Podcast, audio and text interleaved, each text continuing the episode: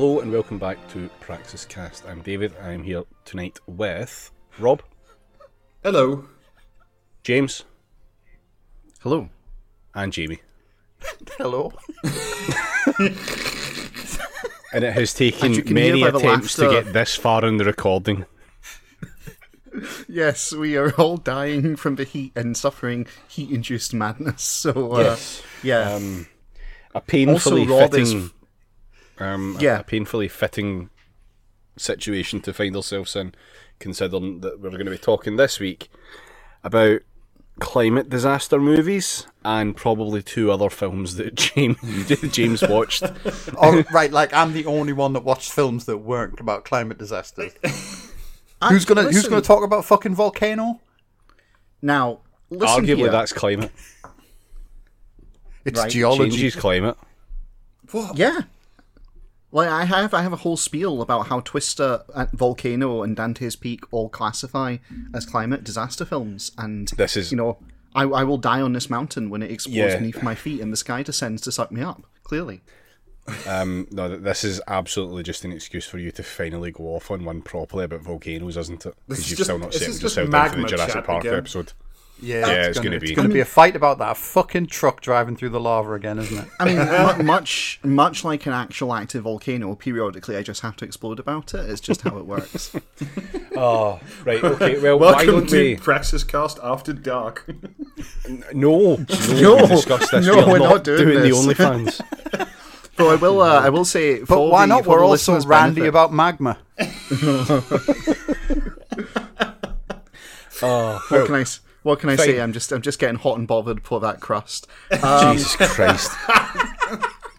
Also, it's worth pointing out to our listener, Rob is absolutely fucking hammered on tequila right now, so strap in. I'm not that hammered yet, but I will get there. No, but by the end of the episode, yes, yes, you will be. Right, okay then. James, Absolutely you sounded like you'd just pistol. been pulled over there. Like I'm not that hammered yet. Yeah, that's the laugh of a sober man. Yeah. Right, James, you've fucking started us off then with what you've watched, so why don't you talk about volcanoes and be angry? I mean, okay, all jokes aside, um, my actual point, I actually did have a real thing here, which is that the through thread of disaster films and the through thread of climate disaster films is actually all about social relations, genuinely. Like, it's not really about the disaster, it's about the human response to the disaster, right? In the same way, I'd say that, like, Deep Impact and the rest of them totally qualify. Because they're not really about forthcoming climate disaster. They're about the atomization of society and how we can't respond to things as a society. It's not allowed. It's not. It's not assumed from us. Um, and it doesn't matter what the film is. They all have the same formula, which is yes, it follows an individual as they are scrambling around trying to survive in the aftermath of a thing, but they never show social cooperation. They never really properly show uh, a coherent unit is all you know of people all working together is always about just society disintegrating But what at the slightest provocation But what about like all the move, the fire movies specifically about like uh, firefighters and, and forest firefighters in particular? There's all like, yeah, that's all social units fighting fire. Yeah, but the focus is always on the civic breakdown, isn't it? Like there'll be people trying to hold society together in one way or another, and that's what that's really a proxy for. But on the individual level, the drama, the pathos the films are always driven by the individual surviving in the breakdown of society. And the thing is, and the reason I kind of introduced this and why I wanted to kick us off a little bit with it, I guess, since David's told me to kick us off, is that in reality, that's not how humans respond in crisis scenarios. It's really not. All the stereotypes about mass panic um, aren't really a thing.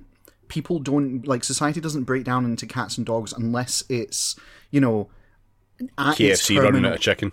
yeah, right. It's it's it's when it reaches its kind of terminal state of a decline of status conditions but society kind of enters those kind of things, like the whole uh, Rick and Morty Szechuan sauce bullshit with McDonald's. You know that happened a, a, a couple of years ago now. Like that whole thing kicked off because a bunch of people with basically no status were promised a thing, a bomb, and then they discovered they weren't even getting that, and so they kicked off about it. In actual disaster scenarios, It's for people who rule society that have panics, for people who are well placed in society that have panics. Elite panic is an actual thing.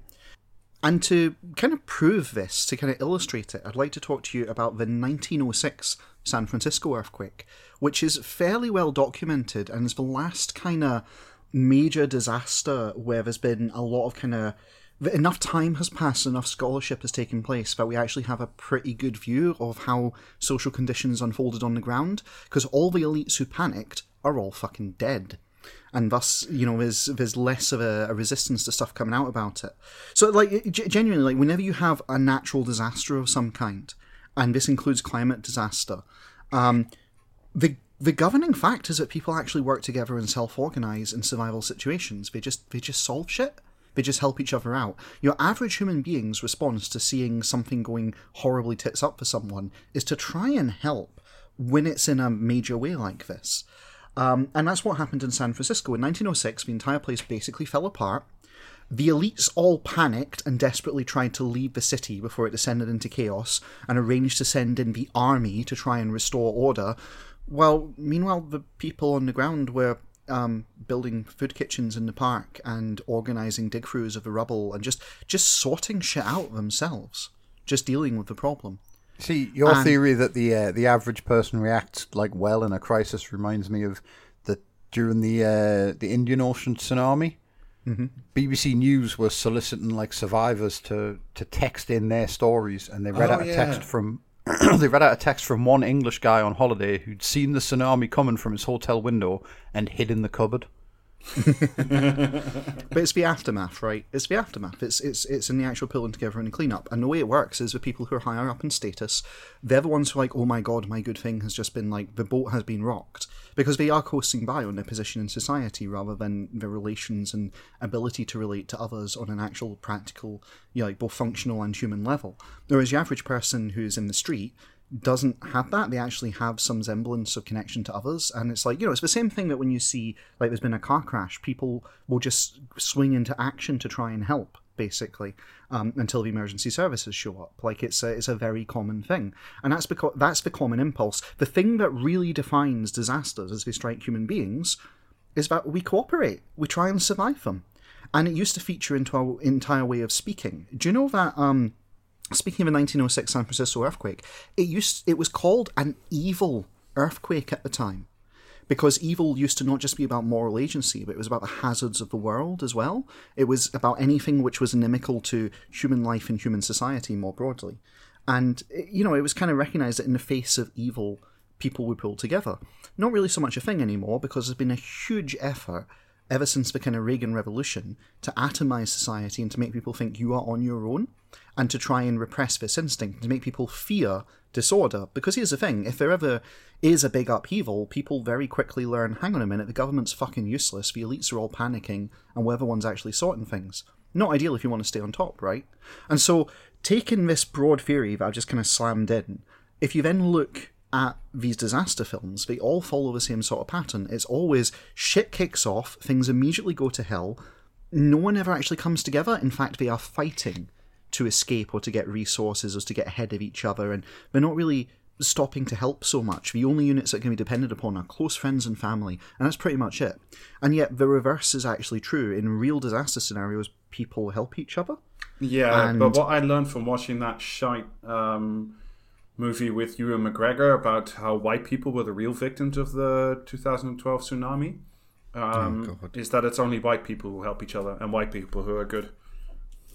Basically, like, I mean, but that's the thing, this is a propaganda value of it. And I put to you, this is my thesis, and we'll see how this bears out as you guys talk about the actual other climate films. I mean, they- you say that, but we're, we're basically front loading all of the professionalism here before I, I start talking about two films about Daleks that I watched and Rob just gets drunk. Kinda. I mean, we are, let's be real. But at the same time, genuinely, right, um, I think they want to get people to fear coming climate breakdown as much as possible. And particularly cast it into a, oh, look, our society is going to be hanging on by a thread and people aren't going Well, to be able to will. organise. Well, hold that thought. As a pretext to saying, and that's why we can't let all the brown people in. Mm. Yeah.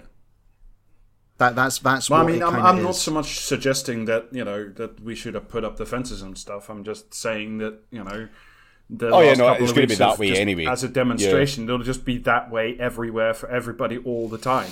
You know, like it'll, it's. I mean, you guys. When will the- Patel deport the heat? No, but I mean, like you, you guys have been sweltering in the heat, whereas here it's rained for two weeks non-stop, and like the Rhine flooded in God, a I lot of areas, and like shit's going really fucky in different ways. So like, it doesn't really matter. Like, it'll just be. We'll just all get fucked, just slightly different. I mean, Jamie, you were just sharing that clip of the drowned subway cars in China. Like, what the fuck, mate? I mean, you know, I mean, I saw that video on Twitter of that um, German house just floating down the street. The whole fucking house, like, you know, two and a bit stories, just floating along, bobbing towards the bridge where the person's filming it from. And, uh, like, you can't, you know, what, what really incenses me is you see on Twitter, you see all the fucking reply guys pile in going, oh, well, historic floods have happened before. And it's like, not here, not like this. And they're all posting pictures, supposedly from Germany, and people like, um, that's that's Belgian and that's Austrian, and like just pointing to the signs in the background to show that no, actually, this is not common for this area of Germany in this way. This is completely new, and uh, just people can't help themselves. And I'm on, honestly genuinely convinced that some of them are fucking bots. To be honest, I, I actually think there's like an, a climate denial op. Oh, yeah, being for run sure. on Alright, Twitter. Carol. All right, fine. Rei, rei, rein dein Boot gently down the street. Oh, What's what's the German word for house? House, just house. Okay, fine. Wait, What's the swamp German word for house? house.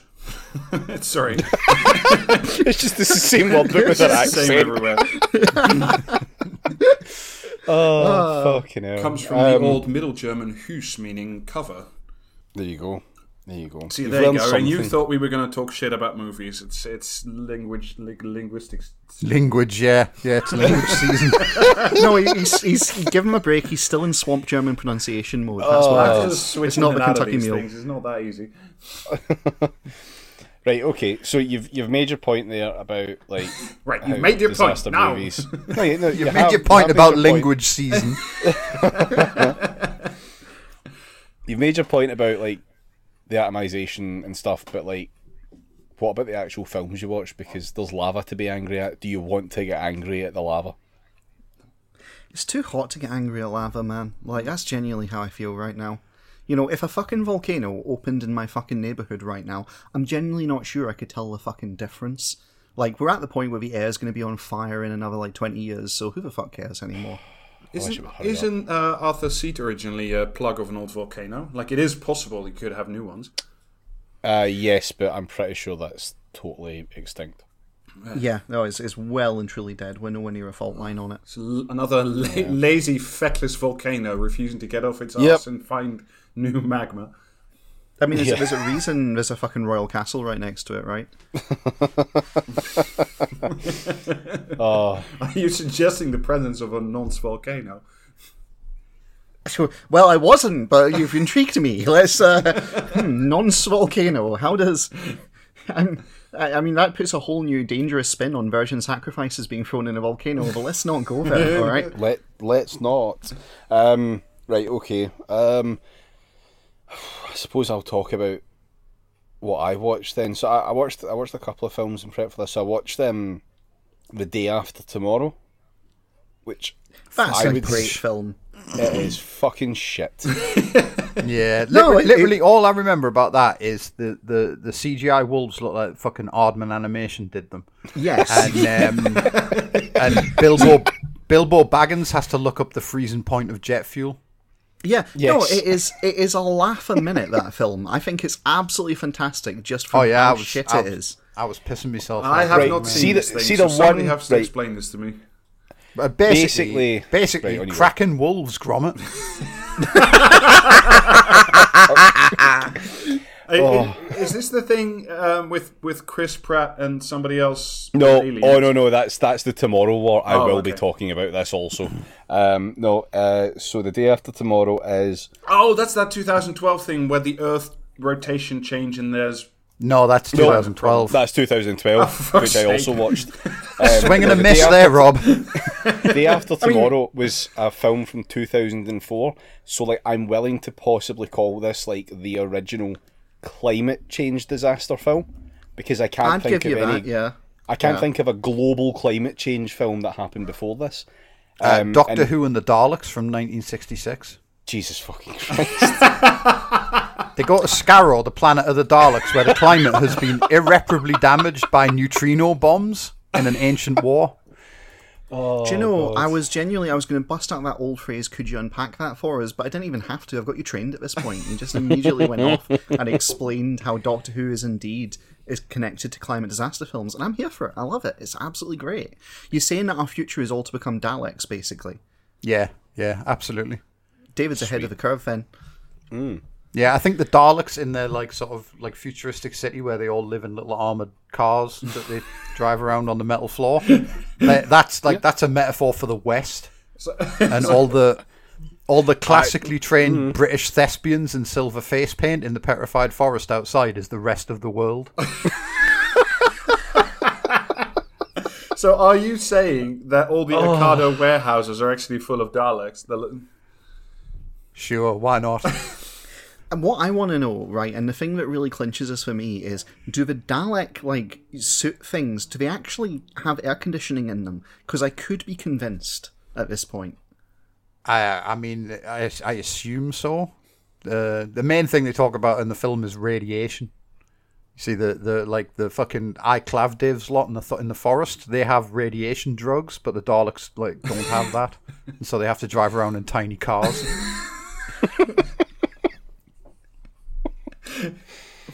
this was your climate change film, yeah? Yeah, Yeah, yeah. that and that and and, and the follow up, Doctor Who and Daleks Invasion Earth twenty one fifty AD.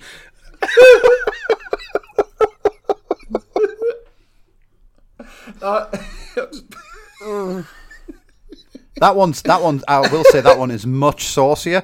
The Daleks invade Earth in saucers, which is a, a good pun. I now realise, but also they capture a bunch of people, put them in a machine that I assume forces them to watch Sissy Hypno, and then they come out. They come out dressed in like PVC jumpsuits, wielding a whip. It's it's Right. incredibly spicy for 1967. I will say that. Like,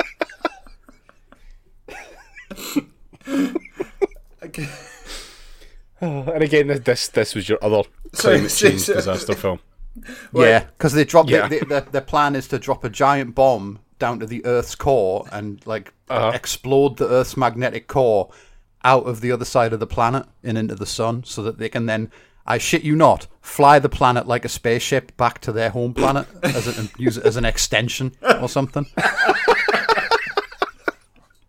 Bernard Cribbins Oh. foils their plan by like redirecting the bomb into the point on the Earth where the the North and South poles magnetically meet, which is in Bedfordshire for some reason, and um, turns the center of the Earth into a giant magnet that sucks all of the Daleks down the mine shaft and Wait, crushes but, them. but only specifically the Daleks and none of the Earth's other metallic structures. No, just the Daleks. It's a very like. Do you know what I mean? I, I don't know how that works. You'll have to ask the insane clown posse. The racism magnet has struck. Oh, Fucking hell. Oh.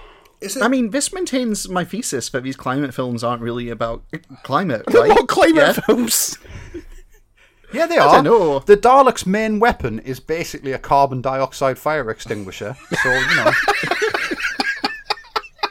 they just spray that shit at things and it explodes because it's like global warming, you know? But isn't this a thing um, that people have been sort of been catastrophizing about for a while? That, that the Earth's magnetic The magnetic Daleks will blow up the Earth's magnetic core, yeah. Since 1967. The fir- oh, I think they since then they've been more worried about sissy hypno movies. If I'm quite honest, Nah, I mean, contrary to popular belief, sissy hypno movies are not uh, like you know dire threat to the future of the human race at this point. Now, I maintain that if that was if that was literally all the Daleks were doing, they could just make do with volunteers, probably. Uh, I Yeah, it's no, like, the yeah, blowing up the Earth's no, core no, no, part firing I'm- it into I'm the honest- sun that but the- people object to. the, the the core in 2003 is about the the flip of the uh, uh, Earth's magnetic core. Yes. So Yes. Are there any Daleks in that? Uh, No. no. No, then Well, I no, want to hang watch on, There is is, this- there is is a lot of people wait, wait, inside a big up. transport device, though. So technically, Which is like, just you technically a argue, big Dalek, yeah, yeah. Can, Yeah, can I just yeah. can I just can I just check vote right? Is the core set before or after the bomb that sucked all the Dalek into the Earth's core? Because that would surely answer the question definitively if they're in the same. I think it's extended probably after because they need to ma- they need to make use of a material literally called unobtainium that so they What, can what, travel what year? to the What year core. did you say this came out? Two thousand and four. 2003. Well, that's not 1967, is it? I know, but you see, like Doctor Who's a time traveler, so the film actually takes place in twenty one fifty AD. Ah, right, okay, right. So no Daleks in the center of the Earth yet. Cool. So wait, so are the Daleks there now? No, not yet. no, it's not No, twenty it's one fifty yet. Yeah, it's 2021, Rob. Time travel is really just the laziest of plot devices. It's what destroyed Heroes, if I'm honest. You're gonna love the Tomorrow War. Okay, so the um the, the Wikipedia the Wikipedia page for the core doesn't specify what year the film was set. So Ah, the plot thickens. Yes, Okay. it does. It says, it says uh, release date 2003. no, when it was set. Oh, okay. Well, it just set somewhere in the modern era. This is like this is like trying to explain cinema to my mother. You know what I mean? Sat watching Criminal Minds, going, "Well, there's a lot of strange people in America." Do they uh do they have flip phones in the core? Not in the core core, but in the film. I don't know, but that's a good question because that's always the they always use the Razr. I used to have that. That was a good phone. That was very satisfying to hang up on people with by snapping your phone shut. I miss the Razr. I've watched a lot of movies in preparation for this recording. If you count, So Jamie Daleks, right? Yeah, as far as I'm aware, the Daleks do not have flip phones. I mean, they um, might do inside, right? I Though- could maybe. Well, I I wouldn't. I, I don't think so though, because they use like a, a genuinely use a big microphone to tell the robot men that have been sissy hypnoed what to do. Yeah, probably you wouldn't get very good uh, signal inside a Dalek suit either. I mean, maybe. Surely part of it's an antenna. I mean, probably yeah. I, ju- I just like that there's there's two distinct arm types on them. There's the sink plunger, and then there's hmm. the grabby bit off a teddy picker.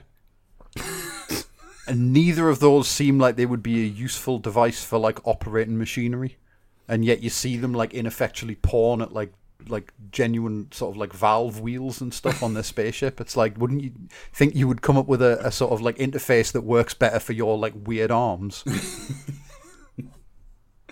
like The a free sink. market provides. They've just got to like, do you know what I mean? There's a sink, and they have to unclog it to fire the, to fire up the engines. I mean, they, they do have a better interface, right? It's people who've been sissy hypnode, clearly. I don't think they, I, I, I don't think they trust them. They they just like hang around, and when they put them on the spaceship, they hang around the canteen and eat uh, like licorice all sorts.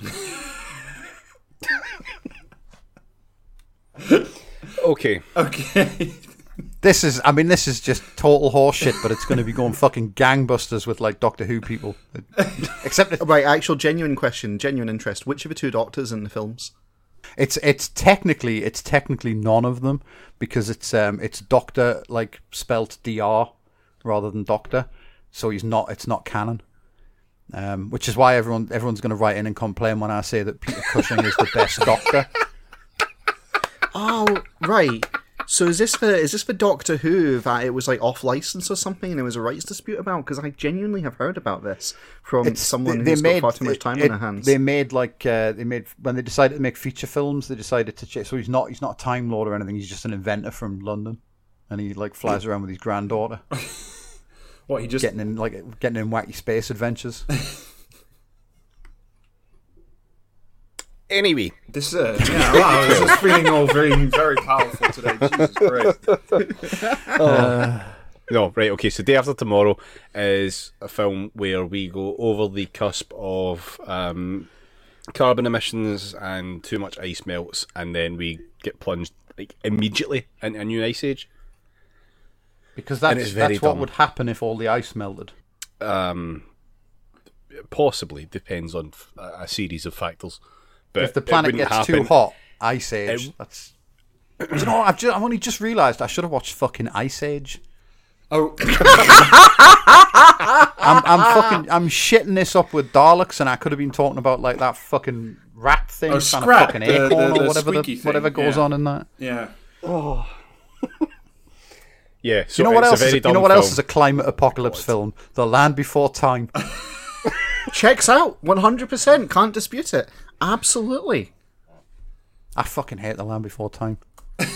Ah, you got no heart, Jamie. Fuck it, go it's off. the way the fucking it's the way the dinosaurs talk. It, it, it's just such a fucking like it's such a bad writers sort of like well it's like oh they talk like they haven't just developed society so they say instead of saying oh the sun until like two days time they say until the the great ball of fire crosses the sky twice and it's like so you haven't named the sun but you've got word you've got a word for fire somehow? Do you know what I mean? And like comparative sizes and counting it's just just fuck off do you know what I mean? Make it believable or don't or don't, or don't bother. Are you the sort of person who looks at like Watership Down and goes, nah, not plausible? Um, I don't know. I haven't seen it since I was a kid, so Yes, but not for the reasons that you expect. it's not. I'm, I'm. I'm not. I'm not having. I'm not having a go at it because like, oh, the dinosaurs talk or whatever. I'm, t- I'm. I'm having a go at it because they talk in like such a shitty. Like we wanted to try and imply something clever in a science fictiony. Oh, they wouldn't have human language kind of way, but we couldn't be asked, so we just like made them use too many words that they wouldn't have to in place of a word that they apparently don't have. Do you know what I mean? It's like. You know, Jamie, for someone who's a master of Brechtian alienation, you're not really very respectful of it when you see it in action. I don't know what that is. So is a and I want you to stop saying it. Oh, right. Can I now talk about actual climate change disaster? Okay. What do you reckon? Let's see. I don't think so. Uh, So 2012, right? What's the climate No, not disaster there? 2012. It's the We're not doing fucking 2012. We're neutrinos, isn't doing- it? It's the Uh, neutrinos, that- yeah, that one is. like in the bombs that the Daleks used on their home planet. Fucking checks out. Same universe, I'm telling you. There you go. Does does John Cusack fuck up any Daleks in 2012? Oh, I He wish he not. did. No. Oh, how good a movie would that be, Actually, It would be fucking great, wouldn't it? That'd be fantastic. I would pay, like, I'd go to the cinema and pay for this shitty overpriced popcorn and all the rest of it, post pandemic, like, for the chance to see that. That'd be ace. That'd be. Do you know? Do you know the one thing? The one thing that genuinely struck me about watching those two Doctor Who films from the 60s. you remember when films had sets? Yeah. Yeah, right. Like they actually took the time to build a set. Yeah, that's just not a thing anymore because like It's either just they shoot on location was or the- they just do fucking green But that was the whole draw of that fucking um, the the last Star Wars trilogy, wasn't it? That they actually built like little interiors and shit again. I thought that the draw of the last Star Wars trilogy was like watching Jabrams, Jabrams, Abrams try and just write himself into the world's biggest fucking corner over and over again. Oh. oh. what's that? A main, a main character has died. Oh no, they've come back to life. Six times that happens. Do you know what I mean? To different characters. It's just, it's class. Incredible writing. They should, what they should do is they should let that guy direct every major feature film for about 15 years. See how that goes. Just want to kill off the industry at this point, don't you, Jamie? Yeah. Bring back sets. Bring back just doing some Star Trek shit on a soundstage with a bunch of cardboard trees and people in I- silver so- face paint. So I um on a whim because I saw this on Twitter, someone posted stills from the Mario Brothers film. Right, you remember that one? Oh, yeah. Um, which you could maybe argue is a climate disaster film because the dinosaurs. Are anyway, right. So like looking at it, it um. It looks fucking good today, and I remember at the time it looked dog shit compared to all the other higher budget stuffs. But just because it's all actual real sets and real prosthetic costumes and all that shit, it's got this kind of physicality to it that just makes it look good in comparison to all the shit we're doing with. It's an absolute shite movie, and I wouldn't really recommend it. But just from a visual perspective, it's like it is a feast for the eyes. So And, would like, you say that compare it looks a lot better than the Wolves in the day after tomorrow? I probably like. Aye. Oh Who is it? Who is it gets menaced by the wolves in that? Is it Donnie Darko? yes. Oh, it- is the day after tomorrow? You mean? Or Yeah, day after tomorrow. Oh, okay. Yeah, yeah, yeah. yeah. The film I've been trying to talk about for the last fifteen minutes. Yeah. Oh, I thought we were talking about 2012 now. No, not yet, not yet. No, because I haven't gone over that because um, I somehow like convinced myself that something happened in the day after tomorrow, which was incredibly based, and it actually doesn't. I thought they, um, I thought they killed the queen in it. What? No, they yeah. Yeah. No, they don't. No, No, they don't. No, they, They don't. don't. That's a that's a sucker punch. That's, it doesn't happen. It's really disappointing. It's it's a fucker. So like the the temperature's changing to like below the freezing point of like petrol. Jet of jet fuel, yeah. Yeah, Bilbo um, Baggins has to have a phone call about this. I, I distinctly does. remember that moment for some reason. yeah. Um. So yeah, that's like obviously like dumb bullshit, but whatever. Um. So there's a bunch of scenes of it happening and people just like kind of freezing because they're stuck outside in a matter of seconds. And there's like three helicopters that the RAF sending to Balmoral to evacuate the Queen.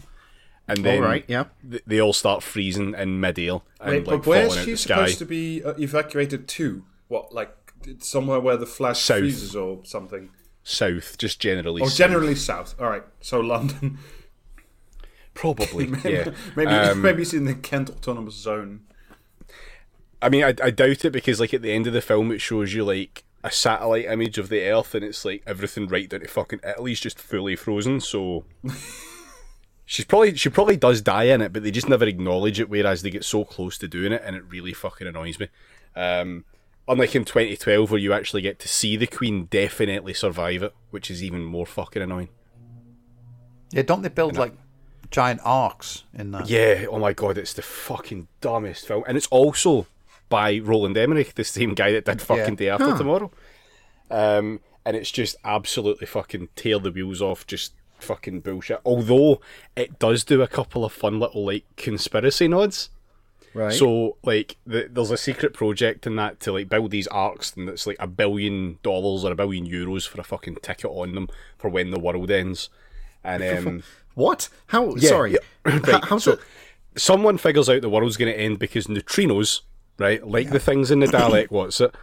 Yeah. Yeah. cooking the Earth's core. So How?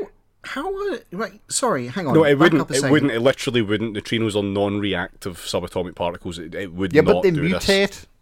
Mutate. Yes, they, they mutate because the sun does a thing.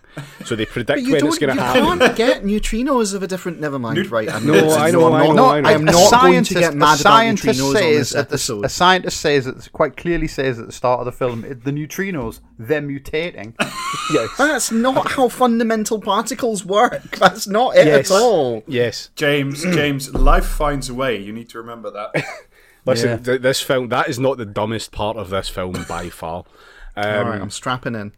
so they build these like arks in China because I don't know. That's obviously like some sort of really like shitty nod that the only place that you could ever get the kind of manpower to build something like that and do it effectively would be in China, which is a pretty big cell phone on the part of American film producers there. But okay, then basically someone figures this out. Um, in fact, it's Woody Harrelson.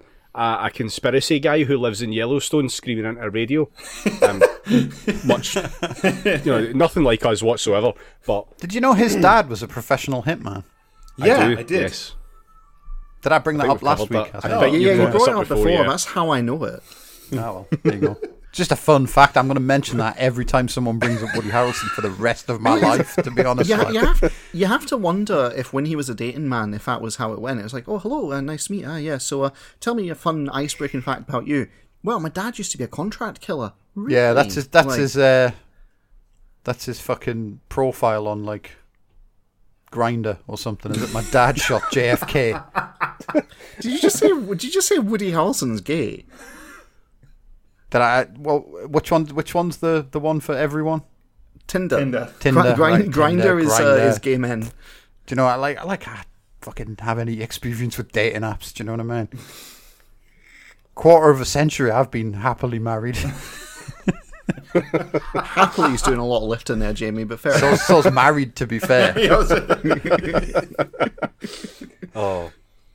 So uh, yeah, the the the Earth's gonna cook, and like there's these arts being built, and like it just it likes to play with this a little bit with conspiracy stuff. So there's a the guy that runs the Louvre, um, the Mona Lisa and other shit is like, taken away, and he's told it's going into like, a Swiss bunker for safekeeping, but he's not told about the impending death of the planet, and then he finds out, and is then um, executed in a French tunnel. Um, and then the, the film goes out of its way to explain that it's the same tunnel where Diana died. like, there's a Right, little news okay. report in the background that it mentions that, and it's, that's good. And then later on in the film, after most of the the bad climate shit started happening, um, and like it's what it's in Washington D.C. and it's like there's a bunch of ash and there's been an earthquake and the president has been knocked over and he gets up, and then as he looks over to like this big giant wall of water that's coming in. The, the USS John F. Kennedy rolls over on top of the White House and destroys it. That's pretty fantastic. That's pretty It's good. good, isn't That's it? all right. Yeah, it's Yeah. really good. Like it's, it's just I, I, I thought that was just like see had I seen that and not had the Diana bit, I wouldn't have thought too much of that. Yeah, but, just like, because in they put the little context- Diana on, I was like, mm, this film's trying to tell me something. This has activated someone at some point. Do you think it was the activation phrase for Extinction Rebellion? Oh, who knows? Um, but yeah, that, that's an incredibly dumb film, and at one point you do actually see the Queen, um, along with all the other billionaires, and like the the moral saving point of the entire ark project is that um, the someone convinces the guy that's now acting U.S. president to open the doors and let the Chinese workers join them Oh wow! Oh, thank you so much. at the last minute, at the very last fucking minute. Can I tell you my Yeah, favorite? doesn't the um doesn't the Russian oligarch guy that like betrays John Cusack then get like crushed by the door or something? Uh, no, he falls off the, the, the little ramp bit. Oh, and I they knew it was something like that. Like Oh, and they do that. One of my favorite things, uh, uh, which they also do in that movie, is like some. They have like one of these dramatic falls uh, when they're roped up for like with like climbing ropes, and then one guy Uh-huh. cuts himself, or like cuts the rope and like disposes of himself, which is always fucking. Oh, amazing. that's that's yeah. You're back to day after tomorrow. Yeah, yeah, yeah. That's But day, yeah. day of tomorrow. Because that's one of my very favorite things. Uh, because it's also in, in Vertical Limit, which is one of my favorite films. Um, but my other favorite thing about uh, what is it again about Day After Tomorrow is that uh, right at, at the end when the whoever the new president is at that point. Um, they like apologize for not doing better, but they do it. Oh yeah, They do it on the Weather Channel, which is just so fucking amazing. I didn't notice that. yes. That is a very nice touch. Fucking amazing. Oh yeah, that's some properly like self-apologizing, like just out there. We are now going to read the liberal message to you. Yeah, fuck's sake. Um, I think I remember Vertical Limit as well. That was quite a good film. It's such a bad movie, man. It's hilarious, but it's incredibly bad. I tell you what else is I tell you what else is an incredible like film about mountain climbing. Cliffhanger. Cliff, yeah, yeah, yeah. Cliffhanger's fucking great. Where Where Sylvester Stallone is- Tell us more Stallone, about it next episode, Stallone, maybe. But he's Stallone has to fight the dad from Third Rock from the ah. Sun. and also he literally punches his way up a frozen waterfall, which is fucking incredible as well. Like he just punches through the ice and just keeps on on trucking. That's a great movie. Isn't there a guy um, from actually- EastEnders in that as well? Uh, I think so. Yeah. well, we're still well, 2012 is still something we're talking about. Um, John Is it? Cusack. Well, we said John on. Cusack. John Cusack should be replaced in every single thing that he does with James Spader. Yeah. Mm, like they're basically the same guy. It's just James Spader has a more menacing delivery in literally everything that he says, so it would just make all of them better. James Spader Regardless is of the just role. horny John Cusack, yeah. Yeah. That's saying a lot. Isn't John Cusack quite fucking horny as is? Maybe. I don't know. I, I mean, I don't think compared to James Spader, who gives the impression that he's definitely fucking everyone and everything, like in every film he's ever been in. Yeah. Oh. God. Yeah, I'll st- I'll stay behind on the alien planet with this like young woman at the end of Stargate. You just you just go home. I'll do some science while I'm out here. It's like, all right, sure you will. Just whip it out. Jesus, why not? Oh. Big anthropologist, very into the study of human beings. Yeah. Oh. Um. Right. Shall we talk about the Tomorrow War? Yes. I go on. I've not seen this piece of shit. Right. Is this where uh, they, they yeah, have to fight the skeletons? Uh, no, It's aliens, skeletons I would have been funnier. It's aliens, yeah. Um, right, I'll, I'll give you. I've got a kind of synopsis here. Um, Alright, I've got okay. a long synopsis, but obviously I'm assuming that none of you watched it, and I'm assuming that no one listening cares to watch it either. Um, Well, I remember Yes, looking at it and thinking it. Lo- yeah, I remember looking at it thinking it looked like a total piece of shit. So I'm actually a little interested to see whether that stands up or not. as, I, mean, as I, a I- film, I, I haven't seen it, but I guarantee you it was a total piece of shit. Like it just. As it It has film- it has Chris Pratt in it, so you know it's a piece of shit. That's guaranteed. Kinda, as a yeah. film, it was largely fine. Um, like really kind of maybe pushing fine a little bit there, but like the acting was absolutely the worst part of it, second only to the confused messaging. So My favorite, my favorite thing about it is that it had the guy from the uh, "I think you should leave Baby of the Year" sketch in it. or what? Have you not seen that? No. N- no, Jamie, we're we're, com- we're staring at you blankly. I think you should leave on Netflix. It's a sketch show. Oh, okay. Well, the guy that the guy that hosts the Baby of the Year awards is one of the future soldiers, oh right, which okay. which was doubly funny because there's a sketch later in that where it, it's like um, Christmas Carol, except that same guy comes back in time from the future to tell Scrooge he has to fight skeletons that are taking over the world. Which is like very similar to the plot of the Tomorrow War, as I understand it. You know, yeah, I was just thinking as as you were going on there, Jamie. I'm like, is Jamie doing an entire detour a bit to give us the actual background underpin- underpinning to appreciate the joke he made earlier? That I Yes, didn't? yeah, yes. no, he is. He absolutely is. Yeah, Oh fuck. that's exactly what I'm doing. Yeah. Right. So, The Tomorrow War is a film designed to inspire boomers to work towards meaningful actions on climate change. But in reality, it's a heavy handed and confused piece of shit that can't make up its mind about anything it's trying to do. Right. But do the film- they find out who will be the baby of the year? They do not. it is not addressed once in the film. One star. Do the star. Shocking. aliens? Do the aliens have skeletons? Unclear. Because if they have skeletons, you could sort of argue that he's having to fight off skeletons, right? This, Possibly. this is true. This is, Is an true. exoskeleton a skeleton? Technically, technically, Well, it's in every name, war, isn't it? every war is a skeleton war. You heard it here on the pod first. We cannot wait for the final skeleton war. Right, okay. It's so, just a pro the film- necromancer podcast. So, so the film starts with yeah, Chris we Pratt, love who- Tony Blair. He, how dare you? He's a warlock. Get it right.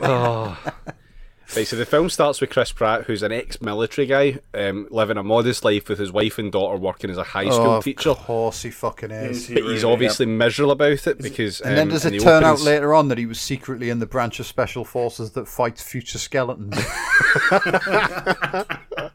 Again, unclear. Um, in the in the opening sequence, he's waiting for word back on like a new job that's going that is some research fucking based job because he's also a scientist or chemical engineer or some fucking shit. I don't know. So he's a scientist. and- he's a sci- scientistician and a green beret and uh, a teacher or something. That's a bit fucking Yes, yes. guy with a busy life Did he Um, stop? Did he stop? yes. Um, in, in between starting like his, his military career, did he did he finish like at the academy and then go like and sit the the test to be like a accountant? Is that a thing that happened in between? Uh, by no, chance? no, that that's again also not mentioned. Um, but he, he's waiting on word back in this job, and he gets it, and well, he doesn't get the job; he gets the phone call, um, and it's gone to someone else, and they make quite clear that it's gone to someone who's like just out of a really good university, and they really hint that it's like someone like younger or more agile or whatever kind of fucking bullshit. Um, So he goes back away like into a his fucking house. gymnast. Yes, yes, exactly. A, a, a, a professor gymnast, Professor Jim Nast. Professor Gymnasty. All right. Oh, so he goes away back into his house, um, and then he sits down with his wife and his daughter to watch the World Cup. For whatever reason, it's the World Cup that's on, um, and then a bunch of armored people walk out of a portal and seamlessly sink into like the PA system and all the broadcast systems and tell everyone immediately the there's a war that's going to happen in the um, in the future against alien invaders or skeletons, um, and they, they need the help of people from the past to go like thirty years, I think it's thirty years into the future, and fight it because they're running out of people. Okay, but Mm-hmm. are we sure that this, Could- this wasn't just like the, the, the guys at FIFA? If they're using if they're using time travel, can they not just like give us like lasers or some shit, and then in 30 years' time we'll Well- have even better lasers to shoot the aliens with. Well, yes and no. They could give us lasers, but the way that the time travel in this works is it's um it's like the kind of branching reality thing. So, like whatever you go back and change in the past won't actually affect your future. Oh, because it splits off and creates a new reality. Yeah, yeah, di- yeah, different timeline type thing. Yeah. Um, Okay, but I've seen Back to the Future too, and if then they then go forwards, having altered the timeline, they go back to the wrong timeline where Biff's in charge of Sunnyvale. yeah, different. It's, it's a different cinematic universe we're operating in here. You'll note that there were no skeletons in the future. Where there were. I mean, as we as previously discussed, everyone is secretly a skeleton. Technically, we're just we're like technically the human body is Yeah. just a Dalek for skeletons. yeah, the, uh, when you really Fuck's think about sake. it, the We don't want to alarm you, listener, but you too are a skeleton. Indeed, and the uh, the stunt operator um, who chases Marty McFly on a hoverboard actually broke her actual real skeleton in that whole section when Oh, she slammed go. into the side of a building. So, like, yeah, if it had been no skeleton, she wouldn't have broken it. So, Fair giving her a enough. I, I will it- consider myself seen off about skeletons. Um, but yeah, so at this point, the, the message that it's trying to obviously push is that if only the people of now could do something to help their kids in the future, because like the future soldiers are very, ah, but we, we're all your children and we will be, you know, fucking dealing with this, so you should help now. Or does he And in the meet his kids in the future? Yeah, that that, that, does come up. So the film flashes forward honestly, a little like- bit. Yeah. It forward it flashes forward and it's kind of just this meandering little things have been happening type deal. Like it shows you a bunch of shit in the news, like the boring way of te- uh, telling a story. Um, and it does some like young people are so depressed type shit because like there's no point and the future's basically set and everything's fucked. You know, like millennials basically are. Um, s- and it also does some kind of like respect the troops type shit because his wife is a Isn't he a troop as well?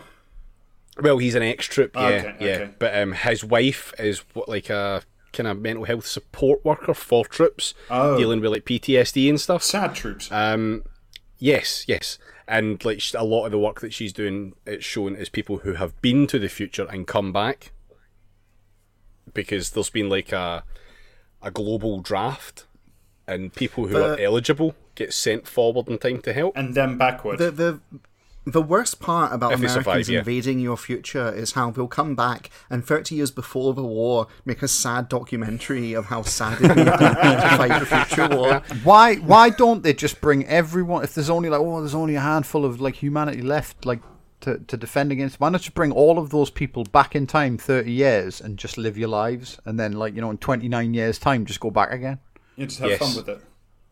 Yes. This isn't a good movie. Like, do not do not remotely mistake this for a well written film. Um, but eligibility um, and whether or not you can be sent forward is based on whether or not you're already dead at that point, because two versions of yourself can't exist in the same timeline. Because we need to throw more fucking rules on their stupid way of doing time travel.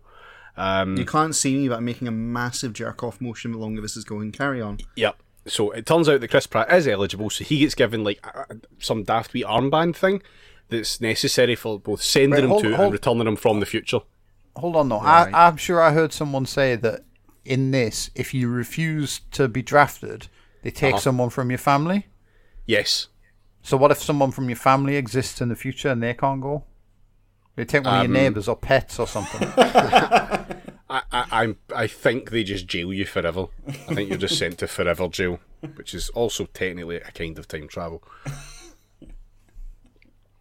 Um, so yeah, he gets this fucking armband that he's not allowed to take off, uh, and his wife starts freaking out and asks him to go to the one person who might be able to help him, which is his estranged Vietnam vet dad, J.K. Oh, Simmons. sake like Yes, yes, J.K. Simmons, who lives in a fucking aircraft hangar J.K. for some Simmons, reason. I'm so just disappointed because that man's been in some fucking great movies, and now he's doing this, yeah. and that's just yeah. I'm I'll be honest, he's at his best when he wants pictures for Spider Man. Yeah, This is this is a mean- severe step down from that. Um, Didn't, wasn't but he he's- also in Portal 2, if I recall correctly? Yes, yes, he was. Yeah, he was Yeah. Cave Johnson. see Like, nothing, if, if that's I a was high point as far as I'm concerned. if I was going to go back in time Mm-hmm. because I had to fight skeletons in the future, I wouldn't. I wouldn't fuck around with like the American military from thirty years before. I'd just go back to the Middle Ages and get like a phalanx full of plague or something. Do you know what I mean? See how the fucking skeletons. aliens deal with that, or a pirate galleon. Do you know what I mean? Fucking grape shot would just absolutely fucking like wreck their shit. Not grape shot. again, What's the other one? Chain shot. That's the one I meant. Right, they're not you been normal playing skeletons. Assassin's Creed They're alien skeletons. I, I have only ever played ten minutes of the first Assassin's Creed. Oh man, you should. You should play Um, when I when I uh, when I assassinated the first guy and then had to like kneel over his corpse while he delivered his like final words for twenty minutes, I got bored and turned it off. Right. So when Chris Pratt goes to meet J.K. Simmons, it's established that like J.K. Simmons isn't allowed to see his granddaughter because he's a shithead or whatever, and there's a bunch of like Gen X slash Boomer tension, um, and they can't have a conversation lasting more than the time, or even up to the time that it would take to get the armband off. So Chris Pratt tells him to fuck off. And there's some like snowflake children Does- bullshit said. Does and- J.K. Simmons then turn up later in the future to save Chris Pratt? Uh, t- technically, yes, but not in the way that you think. Um, yeah, Does he teach him how to drum? This shit, this shit is No. paint by numbers, like, isn't it? Uh, uh, yeah, yeah, it is a bit.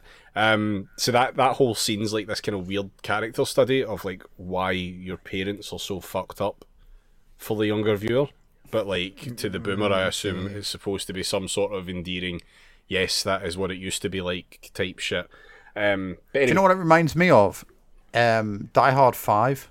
Oh, that's a film that doesn't exist. no, that doesn't. Remember, remember in remember in Die Hard, right? This will this will be relevant in a in a, a few short moments. But remember in Die Hard, where like he cuts his feet to ribbons, like running across the broken glass, Uh-huh. and then sits in the fucking bog picking the glass out and crying to his mate on the radio about how he hopes he's like how he has to tell his wife he's sorry and all this stuff. Yeah, Yeah, Fast forward to Die Hard 5, where him and his son, who's now in the CIA in Moscow because they jump out of a fucking window and like hurt, and, and his son's like fucking nursing a sore head, and he gives him a proper boomer talk talking to him about, oh, are you gonna cry? And it's like, I'm sorry, does does fucking Bruce Willis not remember the previous films in, in this like fucking franchise? no, he has dementia. He shouldn't have been let out of the home. Yeah, I mean, the fucking Die Hard's just Jesus Christ. Like, did that did that franchise ever take a nosedive in quality? Like, I never thought we'd see the day where they made sequels so bad that we would reassess Die Hard Two as actually being quite good. Because I remember when Die Hard Two came out and everyone went, "Well, that's just shit." You know what I mean? The only good thing to come out of Die Hard 2 was a pretty good game on the original PlayStation where you got to like shoot a bunch of people in the Die Hard kind of airport kind of setting. What Call of Duty? Aye, close enough. Why not? Yeah. Anyway, um, so Die Hard Three was really good though. Die Hard Three is great. Jeremy Irons is fucking amazing in that. everyone's Yeah. great in that. It's such Anyway. a good film. So Chris Pratt can't get the armband off, so he has to go fight in the skeleton war. Okay, Right? Right. He turns up at the boot camp, and there's some really poor like. Here's some extra characters we had lying around, shit to attach to him for comedy purposes. Um, okay. And then the Tom Clancy's Future Warriors explain what the aliens are like a bit and how the time travel stum- stuff works. And obviously that's really dumb, but whatever. Um, but then all of a sudden they get activated and get catapulted into the future without any real training because something went fucking wrong with a time travel device or whatever. And they end up appearing hundreds of meters above San Francisco. And loads of them die, except some don't because they land in a pool. Right. Yeah. Um, this seems And, like a very like- poorly thought out scheme. If you need to get soldiers to the future, that you're teleporting them like 500 feet above the deck onto concrete. Well, it's not supposed to do that. Okay. Did It's supposed There's to be a couple like- of meters sorry, above right, the I'm ground. just- Who wrote this film and were their initials JJ? yeah, right. Because here's the thing about it: why put the fucking things on their arms until it's time to send them into the future? I don't Like, it's know. obviously right. Obviously, what's going on here, right? To my mind, is you know forcing people to wear an armband to signify their status, right? That's It's a lot the like shit. it's a lot like making people be vaccinated, isn't it? They, they- Yeah, they wear it. right, no, this- they, they wear it on their forearm. It's okay. It's on the forearm. It's fine. Right. so it's, okay. it's just a watch then. Yeah, it's a very large Fitbit. So it's, yeah, that, so this is this is a, a remake of uh, Dick Tracy, is what you're telling me. Oh, I God. will defer to your knowledge on that. right. Um, Okay. So God, Chris, yeah. the live action Dick Tracy was good. I remember really liking that. Okay. Is there so, an argument that it was a climate film? do, no, Climate no. of fear, possibly because of all the because of all the out of control gangsters with like comedy Oh, gimmicks. and only one man is brave enough to like clean up the streets, you know that sort of thing. Yeah, no, that doesn't count. Um, Which reminds So- me, I also watched Dredd yesterday. No, that's And, a good film. Like nukes, nukes are kind of a, a climate disaster, aren't they? Apparently. So, like, um, they cause them. yeah. So there you go. That that counts. It's the same as neutrinos, really, when you think about it. Nukes definitely contain neutrinos. And and there's a climate of fear within Mega City One, and only one man in an ostentatious crash helmet can, like, you know what I mean, bring justice Are to you the saying? streets. Are you saying that Dredd is basically, when you really think about it, just a a, a- a very like edgy Dick Tracy? Is that it? Yeah. That is that is what I'm saying. Yeah. Checks out. Yeah. It do be like that, yeah. Um, so the reason that Chris Pratt's been sent into the future is to do like a search and rescue operation, and they do do the mission. Everyone's dead, but they take all the research stuff that they're told to, and then they return to future base camp where Chris Pratt discovers that his daughter, now grown up, is in charge of everything. But which who's is then but who's who were they supposed to be rescuing? some research team. Okay. So hang on. Wait a minute. He comes back far later than when he left. No, no, no, no. He hasn't come back. He's went back to future base camp, not future Yeah, base camp. Ah, he went, he right, went okay. back in space, not in time, which reminds Yes. me actually in the fucking Daleks invasion Earth. Peter Peter Cushing explains the TARDIS being bigger on the inside by, and I, I, I quote directly, I think, just as time is considered the fourth dimension, space is considered the fifth dimension. Oh wow, excellent! Oh, that is good. I like that. It's it's fucking great, isn't it? That's exactly how I would explain a magic phone box to Bernard Cribbins just to get him to shut up. Do you know what I mean? Just Oh, as fucking time was considered the fourth dimension, space is considered the fifth dimension, and just as space is considered the fifth dimension, time is considered the sixth dimension. Does it just keep going in cycles, right? No, eventually you get to four balls on a cliff. Yeah. The TARDIS works the same way. Yes, exactly. So yeah, he meets his um his daughter, who's like obviously Imagine five big chips on a normal plate. Fucking hell. Tory work the dinners same work way. the same way. So he meets his daughter, and um, like she's in charge of everything. So there's a bunch of like, oh, if only you would understand your children type shit, because obviously he's been dead for a while, according to her, and you know he's just fucking met her again because he's just came from the past. To this point, right, the film isn't doing too badly. Not with like Right. the execution or the acting or anything really, other than specifically the whole "this is a message for boomers about climate change and your children's future." Right. Okay. but it's also about the point that it starts derailing, and we are about a third of the way into the film. oh god, I was Jesus. really hoping we were a bit further along with it. Me. It's fine though. How long I- is this I- film? Uh, it's over two hours. I I blame Lord of the Rings for this shit. Remember, like, I don't- like Peter Jackson no. did, like the Lord of the Rings trilogy, and then suddenly Bad Boys Two was three hours long. No, it's not. It's not that. It's not. It is. It's Peter Jackson's fault. It's really no. I'm not sorry. I'm It's just like how Sam Peter. Raimi, Sam Raimi is to blame for like every superhero film being like a really sad affair about how terrible it is to have superpowers. Do you know what I mean? Because he did like Spider hyphen Man, and then immediately after that, everything was about how Batman finds it really depressing to like go into an alley every night and punch like ill people. Do you know what I mean? and it's like you know you could just not do that. Oh, right. Okay. So the research and the plan that the Tom Clancy's Help for Heroes Future Soldiers have to solve the alien problem, which is obviously climate change, is where things start to get a bit fucked up in the messaging. So they just need to do some science. See, if and this then is in the future, everything. Yes. This is in the future. Do they call in Rainbow Seven? Um, yeah, so basically they've got this idea that if they can get this one thing right with science, they can fix it all. It's not too late. So they're back the- to silver bullet shit as opposed to like we I was need gonna say, make is the one changes thing- that'll decimate the population. Is the one thing they need to get right with science, like something that destroys skeletons, like a fucking massive toffee hammer or something like that. You know what I mean? Um, yes. Um, I, I'm I'm more in favor of like films where the solution is just some like incredibly basic shit writ large. You know, like Mothra's attacking a city, and they just get a bunch of guys holding up a giant windscreen to run at it really quickly.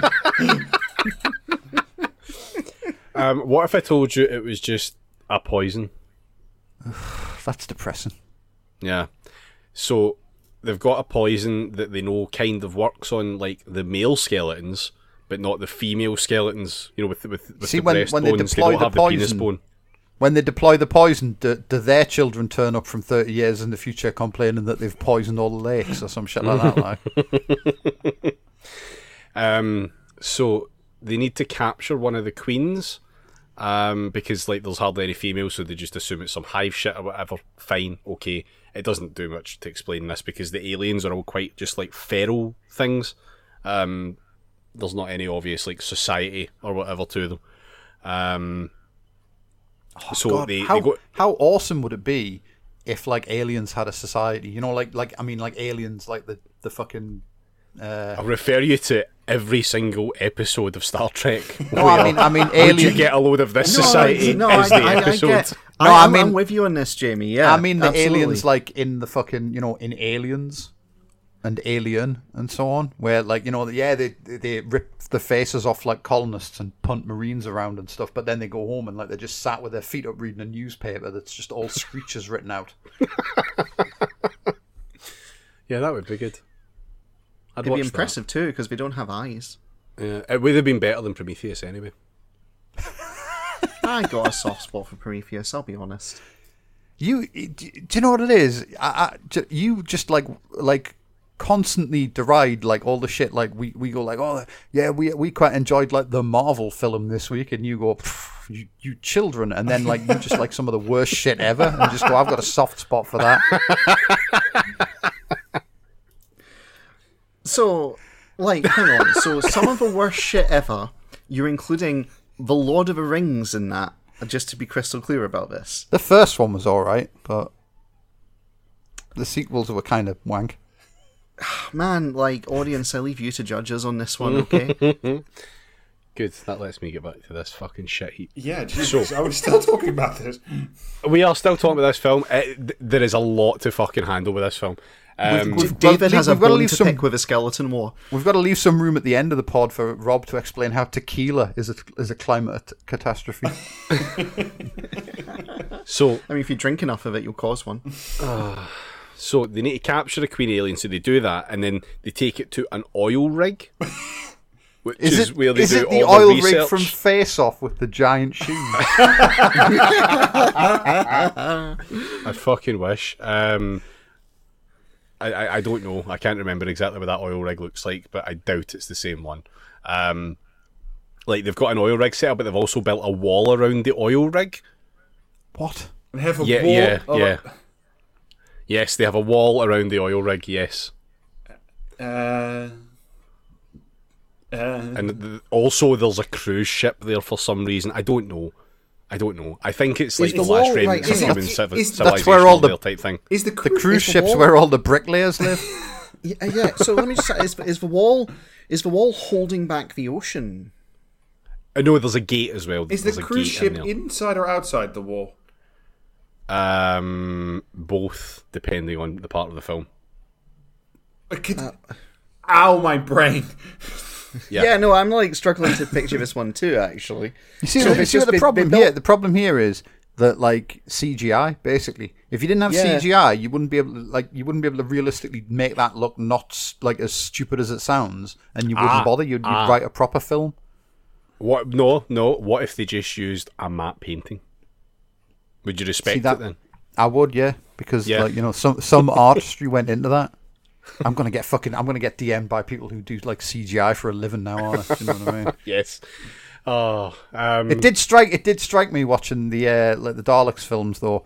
that the the Dalek command room looks much more like a real space because they had to build it on the cheap.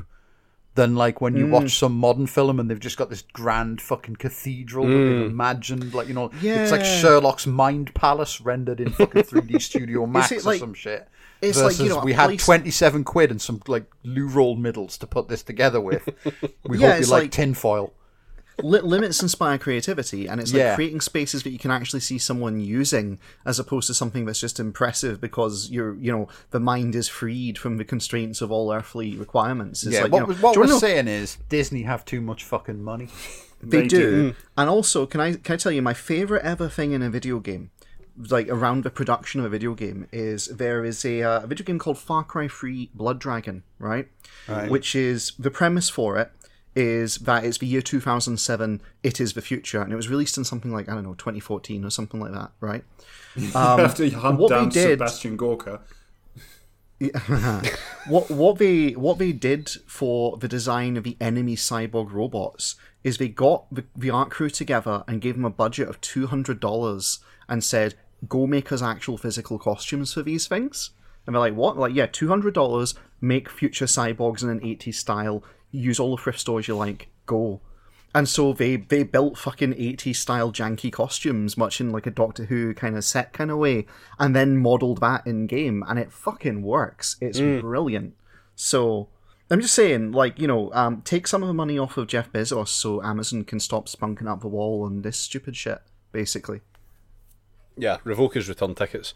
Um, so they capture this queen, and the reason they need to take it back to do more research on it is because they've got a poison that is effective against the males, but not the females. So they need like one that works on both of them, so that they can kill them all in one go because they've, they're doing a silver bullet climate change Is, solution. is the here. poison is the poison men's rights?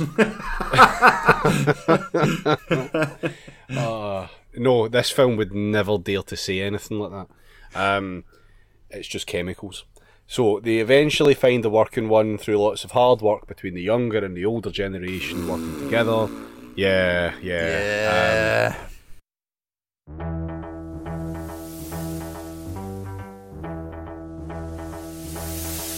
Hi, I've returned from the future with a dire warning. The discussion of this film goes on forever and is not very interesting beyond this point. So, what we've decided to do is just bin it because we were all too obsessed with the fucking cruise ship that didn't do anything. And I'm gonna give you the Cliff Notes version of the final act. So the aliens invade the oil rig. Chris Pratt escapes to the past with the poison that'll kill them all. They get back in time and figure out from a Chinese volcano that the aliens are on a UFO in Russia, buried under the permafrost. But the government can't help them go there because there's riots at the border and in London, weirdly. So he gets his Vietnam dad to get his Vietnam plane and fly them over Vietnam, Russia, and they parachute in, Vietnam style, and they fuck up all the aliens on the spaceship where they were being carried as cargo, as if they would be in a much, much better film you might be thinking of. And the Queen escapes across the tundra, and they all have to chase after her and like kick her to fuck, and then they all live happily ever after, safe in the knowledge that boomers helped save the world, because that's what they do. So, with that mercifully out of the way, I'll return you to the rest of the episode. Enjoy.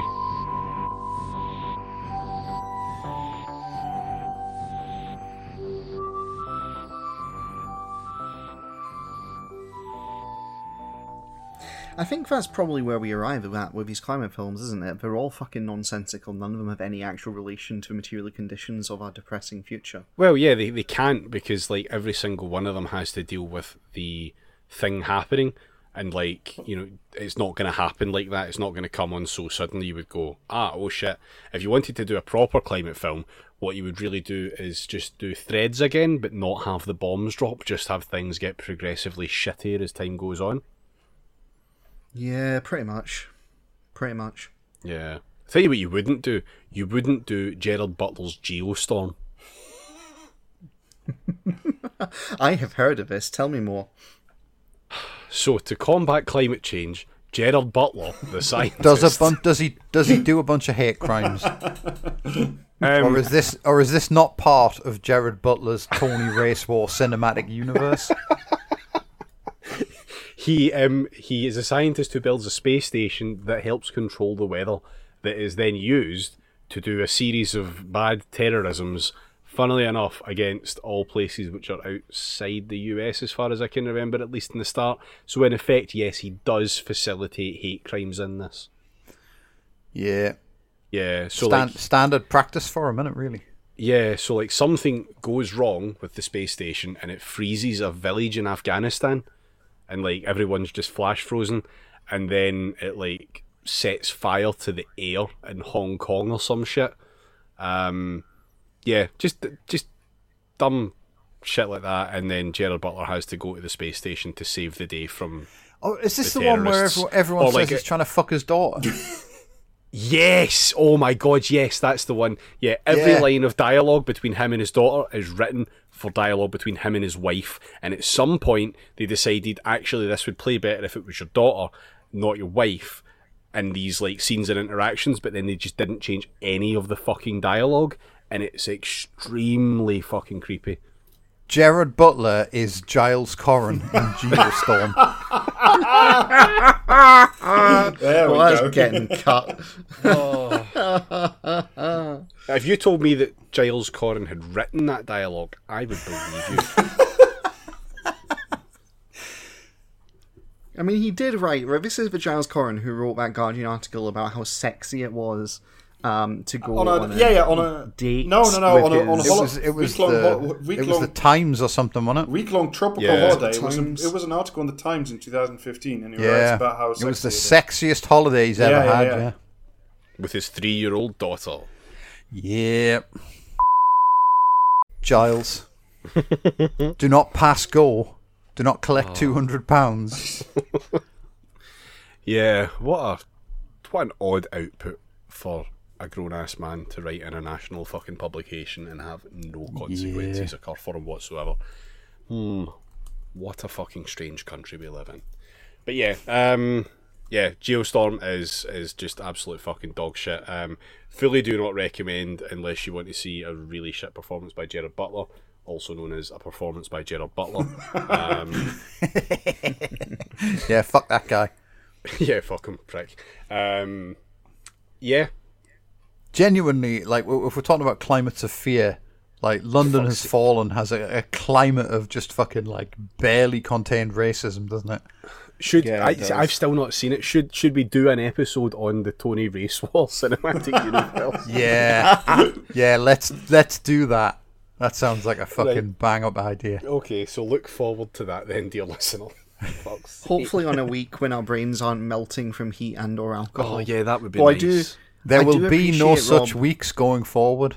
Yeah, it's either that like or this I'll be forever. like broadcasting from a life raft as I swept away. I will say, Rob, I do appreciate you bringing yourself down to our level by getting absolutely hammered while we're all melting.